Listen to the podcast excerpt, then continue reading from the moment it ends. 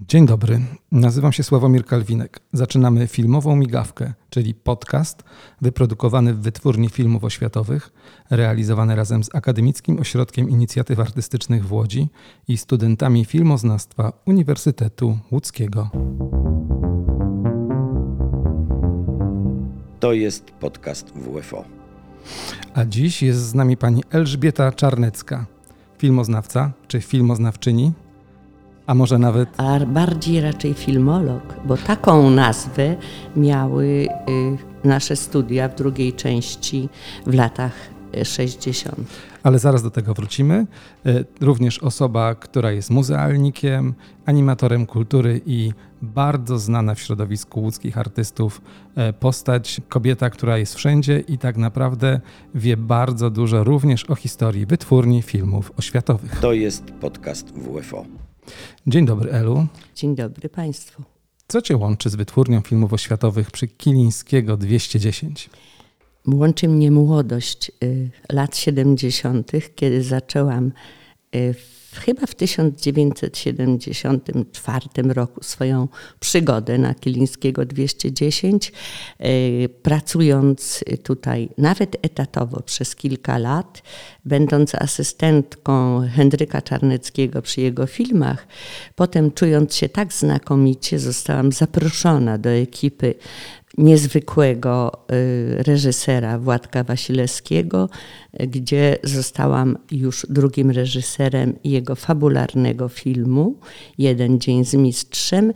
I ta moja kariera była chyba najpiękniejszym czasem tego miejsca, w którym w tych latach, w tym czasie korytarze wytwórni, a raczej miejsca montażowni, przebiegali niezwykli twórcy. Wśród nich Ryszard Lęczewski, Krzysztof Ptak, e, Bogdan Dziworski, Andrzej Barański, e, Jan Jakub Kolski, Grzegorz Królikiewicz.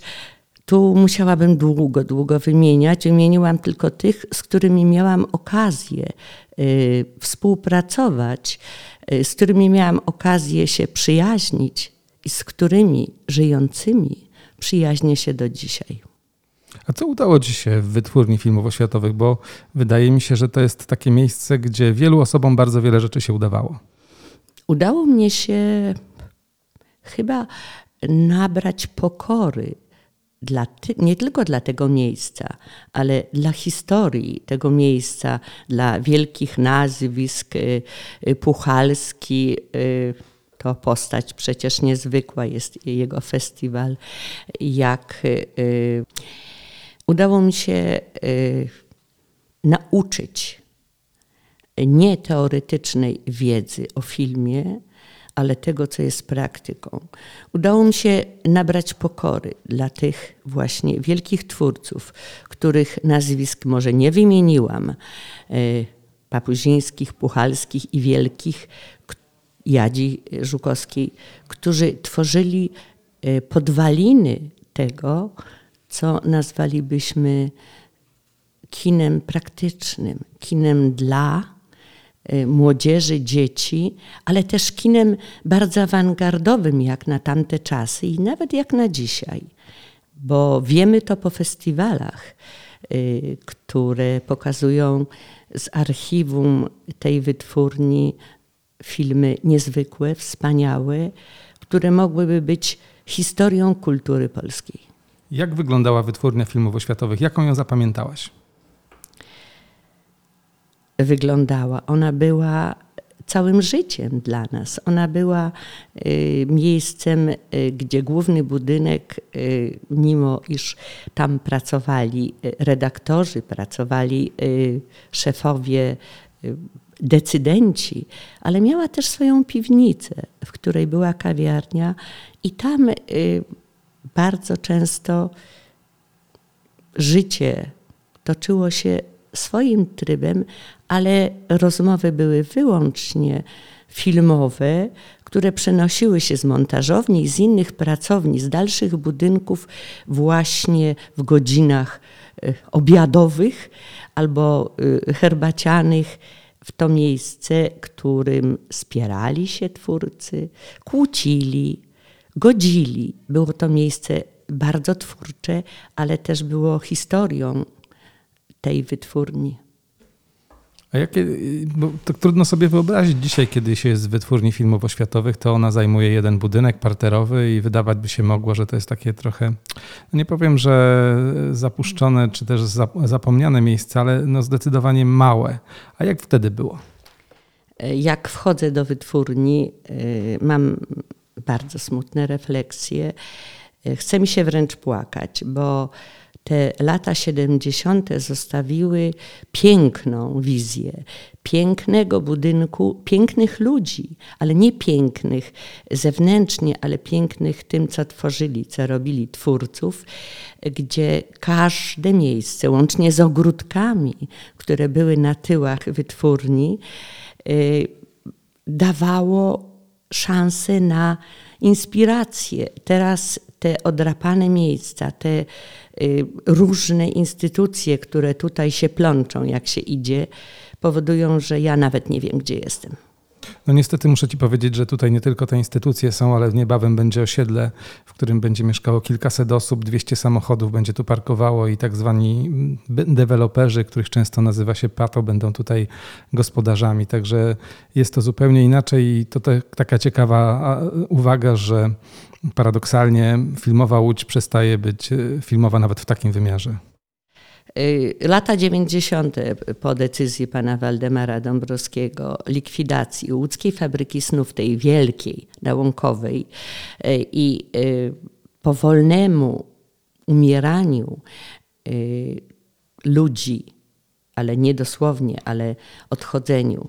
Myślę tutaj o zespole ponad tysiąca osób pracujących na Łąkowej i zespole osób pracujących również na Kilińskiego 210 w Oświatówce, bo nie wszyscy byli zetatyzowani, ale wszyscy byli związani e, miłością do pracy, do tego miejsca. Powolne, jakby to określić, e, umieranie wręcz, bo to miejsce umarło dla bardzo wielu ludzi. To miejsce przestało istnieć. Znam ludzi, którzy tędy w ogóle nie jeżdżą samochodami, żeby nie wzruszać się, patrząc na ruiny, patrząc na to, czego nie ma, a co było ich zawodowym y, królestwem, co było ich Olimpem w latach 70. i 80. Zaraz przejdziemy do tych wspomnień, jak to było, jak wyglądała wytwórnia filmów oświatowych i kto tutaj tworzył, ale póki co zapraszam na krótki przerywnik. Naszych podcastów możecie słuchać na platformie YouTube, Spotify, Apple Podcast, Google Podcast oraz na stronie Akademickiego Ośrodka Inicjatyw Artystycznych. Odnośniki znajdziecie na stronie wfo.com łamane podcast, wfo.com.pl łamane podcast lub w opisie odcinka. Od niedawna jesteśmy również obecni na platformie Empik Go. A my wracamy do naszej rozmowy z panią Elżbietą Czarnecką, e, osobą, która jest prawdziwą legendą Łodzi, nie tylko tej filmowej. E, Elu, powiedz mi proszę o osobach, z którymi się zetknęłaś tutaj. E, czy masz jakąś taką specjalną osobę, którą darzysz jakąś specjalną estymą, y, z którą specjalnie, o której specjalnie ciepło myślisz? Y, o całej grupie, z którymi y, osób, twórców, z którymi spotkałam się w latach 70., myślę zawsze gorąco. Szczególnie myślę w sposób bardzo niezwykły o ówczesnym dyrektorze Zbigniewie Godleskim, który stworzył dla twórców doskonałe warunki. Jak mówił to Bogdan Dziworski na pewnym spotkaniu, patrząc prosto w oczy Godleskiemu, to ty, członek partii, dałeś nam szansę, byśmy wyszli do Europy.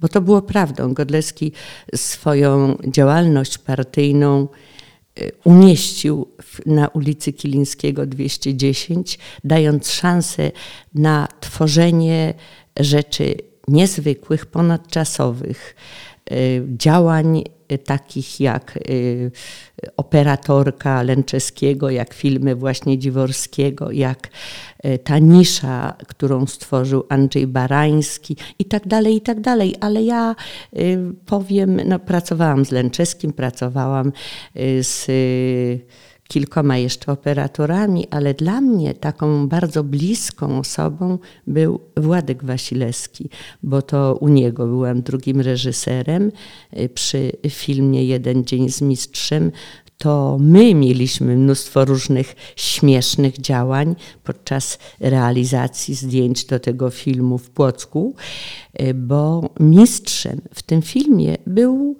bardzo modny ówcześnie e, w końcówce lat 70. zespół Kombi. E, I film był niezwykłą opowieścią z dużą dozą z dużą dozą ironii, przepraszam. A może jeszcze powiedzmy, kim był Władysław Wasilewski, czyli absolwent e, malarstwa ze Szkoły Sztuk Pięknych, z Akademii Sztuk Pięknych w Gdańsku, dokumentalista, piękny film zrobił Ojcowizna, jest tutaj w naszym archiwum w 1971 roku i szereg innych filmów. To był spiritus movens też e, dokumentalistów. Co ważne, to był też człowiek, który e, oprócz wytwórni filmów oświatowych pracował też wówczas tworzonym, tworzonej telewizji Polsat, która miała miała w ogóle inaczej wyglądać. Tworzył właśnie dział filmu dokumentalnego, no i niestety nieszczęśliwie zginął, wracając. Słowo. Y, o Władku Wasilewskim powinniśmy rozmawiać oddzielnie. Ja powinnam na stojąco, bo to wybitna postać. Razem z Kasią, żoną i z grupą y, artystów, którzy kończyli tęże gdańską szkołę, a więc Teresa Klink-Kobierska, Boguś Kobierski, myślę o plastykach, artystach, malarzach, stworzył taką nieformalną grupę y, bardzo ciekawych artystów, y, których zawsze y, zapraszał do swoich filmów, ażeby nie zapomnieć swoich pasji malarskich i ażeby to malarstwo y, istniało również na obrazie, a więc by uzupełniało to, co jest filmem. A jeżeli chodzi o film Jeden dzień z mistrzem, no właśnie pamiętam taką scenę, kiedy szliśmy z treści filmu wynikało y, z pogrzebowym konduktem i miejscowi ludzie, którzy wzięli to za dosłowność, klękali, żegnali się, dołączali do nas. No niestety y, te zdjęcia musiały być powtórzone, bo zbyt dużo y, żartów i śmiechu ekipa statystów sobą przedstawiała i nie była to wcale grupa żałobników. Wręcz przeciwnie. A jeżeli chodzi o kombi, no mieliśmy takie momenty, że trzeba było miejscową milicję prosić o wsparcie, bo kombi chciało śpiewać. E, wszędzie, e, gdzie można było niefilmowo ich e, pokazać, a myśmy mieli czas ograniczony, tym bardziej taśmy, tym bardziej y, głównych aktorów grających w tym filmie.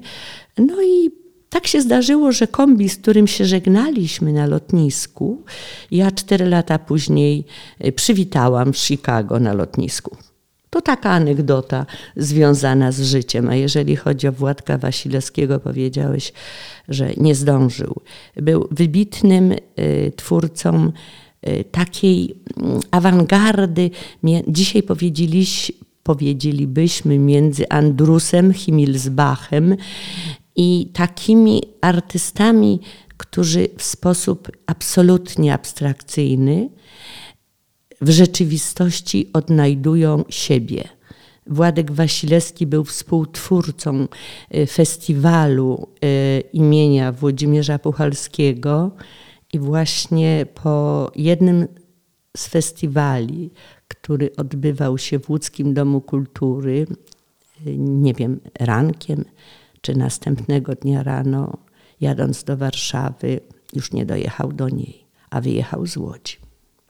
No i niestety też bardzo długo był w stanie śpiączki, także ta śmierć była bardzo tragiczna. Bardzo przeżyli to przyjaciele łódzcy. Szczególnie przeżyła to grupa ludzi, którzy grali w filmach u Władka związanych z kulturą filmową, plastyczną, byli statystami, ale to oni nadawali taką specyficzną treść, a, a też atmosferą swojej obecności. Dodawali filmowej czegoś nieuchwytnego, czegoś, co miał w sobie Władek Wasilewski, czego nie określiłabym jednym słowem.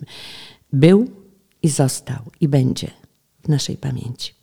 On też zrealizował bardzo wiele filmów tutaj w Wytwórni Filmów Oświatowych. Ja widziałem taki film, który nazywa się Odnowa. To jest wyjątkowa pozycja, ponieważ film, który no, przez dłuższy czas jedynie był dostępny tutaj wewnątrz w naszej wytwórni, pokazujący zmiany, które zachodziły w latach 80., e, również takie polityczne. To są absolutnie to unikalne słowo. rzeczy. Kilka filmów Władka Wasilowskiego było filmami pułkowymi, nie ten jeden, nie od nowa. Władek y, nie był osobą, która poddawała się, albo też mogła, chciała poddawać się ówczesnej cenzurze, a miał przyzwolenie właśnie między innymi od ówczesnego dyrektora i od jego przyjaciół, twórców, operatorów, scenografów, montażystów, bo oni chcieli z nim pracować. Dla nich było zaszczytem, jak również dla mnie pracować z Władkiem Wasilewskim. A gdzie jest gwiazda Władka Wasilewskiego w Łodzi? A gdzie jest gwiazda Władka Wasilewskiego, Ryszarda Lęczeskiego, y, Krzysia Ptaka, y, Grzegorza Królikiewicza? No właśnie, ja też pytam, gdzie? Ja nie jestem już w Alei Gwiazd y, przed trzema laty. W kapitule, która przyznaje te... Za, zakładałam z Janem Machulskim Aleję Gwiazd w 1996 roku. Byłam do 2019 roku i w którymś momencie zdecydowałam, że to nie jest moje miejsce, że my się wstydzimy tego, co jest wielką historią kultury filmowej Łodzi, miasta filmu UNESCO i y, skreśliłam siebie z listy członków tego gremium zwanego y, kapituła Łódzkiej Alei Gwiazd. Nie ma Władka Wasilewskiego, nie ma ludzi, o których pamięć powoli będzie zanikać, bo Janusz Nasweter z numerem jeden indeksu, y, pracujący zaraz po studiach w tejże wytwórni, też nie ma swojej gwiazdy. A młodzi ludzie nie kojarzą nazwiska z osobą wybitnego twórcy, Y, który zupełnie niesłusznie utożsamiany jest z reżyserem filmów dla dzieci. Nieprawda. To wielki twórca europejski, reżyser filmów z dziećmi. Co powinno się stać, żeby wytwórnia miała no, znowu takie dni, jak te, o których opowiadasz? Co powinno się stać, żeby ta legenda stała się ciałem, rzeczywistością? Miejsce też swoje robi. To nie jest miejsce dla historii wytwórni, w której zaczynali najwybitniejsi wszyscy, bo pracował tu i Wajda, i Polański, wymieniony na sweter. Pracowali tu twórcy, y, którzy zaraz po szkole pierwsze kroki stawiali na Kilińskiego 210. I bywało tak do lat 90. Y, to miejsce y, nie może być wysypiskiem historii. Nie może być e, zapomniany, nie może być, jak sam powiedziałeś, otoczony blokami, bo ono zginie, ono zostanie zdeptane. I już na pewno się e, jak Feniks z popiołów nie odżyje, nie, nie będzie istnieć. To są bardzo smutne moje refleksje, ale jak tu przychodzę, zawsze je mam wychodząc z tego miejsca. No właśnie, kiedy tu przychodzisz, to co czujesz? To takie już ostatnie pytanie. Mam się wzruszyć? Nie. Nie mogę powiedzieć, że przychodzę do miejsca, które było, bo było. Nie jest i chyba nie będzie. Miejsca mojej młodości, miejsca, które dla bardzo wielu ludzi, jeszcze żyjących w tym mieście, było fabryką snów, tą taką roboczą częścią y, tego Stowarzyszenia Filmowców Polskich. A właśnie, a dlaczego tutaj nikt nie był ze Stowarzyszenia Filmowców Polskich? Kto jest ważną postacią i kto może zaczynał tutaj, a zaczynał, pracował tu Wojtek Marczewski, ktoś jeszcze z tak zwanych władz. Dlaczego tak jak ja nie przyjdą, nie zobaczą, że nie ma hal, po których hula wiatr jak na Łąkowej 29. Jest ugór, a ten ugór już się nigdy nie stanie polem pełnym pszenicy. Dziękuję bardzo za spotkanie. Dzisiaj naszym gościem była pani Elżbieta Czarnecka, specjalistka, e, jeżeli chodzi o film. Nie filmoznawczyni, tylko filmolog i do tego jeszcze ta, która współtworzyła festiwale muzyki filmowej, które też umarły, kiedy przyjechał transatlantyk i wszystko zmiótł. Dziękujemy bardzo za spotkanie. W takim razie przyszło już nam się pożegnać. To był podcast Filmowa Migawka. Przypomnę Państwu, że słuchaliście filmowej migawki, która jest częścią serii podcastów pod tą samą nazwą. Są to nie tylko rozmowy z twórcami związanymi z wytwórnią filmów oświatowych, znanymi w Polsce i na świecie reżyserami, operatorami czy innymi osobami związanymi z branżą filmową. To również spotkanie ze studentami łódzkiej szkoły filmowej, młodymi artystami, którzy dopiero wchodzą w świat wielkiej kinematografii oraz spotkania z ludźmi, którzy opowiadają o historii WFO. Dziękuję Państwu za to spotkanie i zapraszam za tydzień. Do zobaczenia i usłyszenia. To był podcast Filmowa Migawka.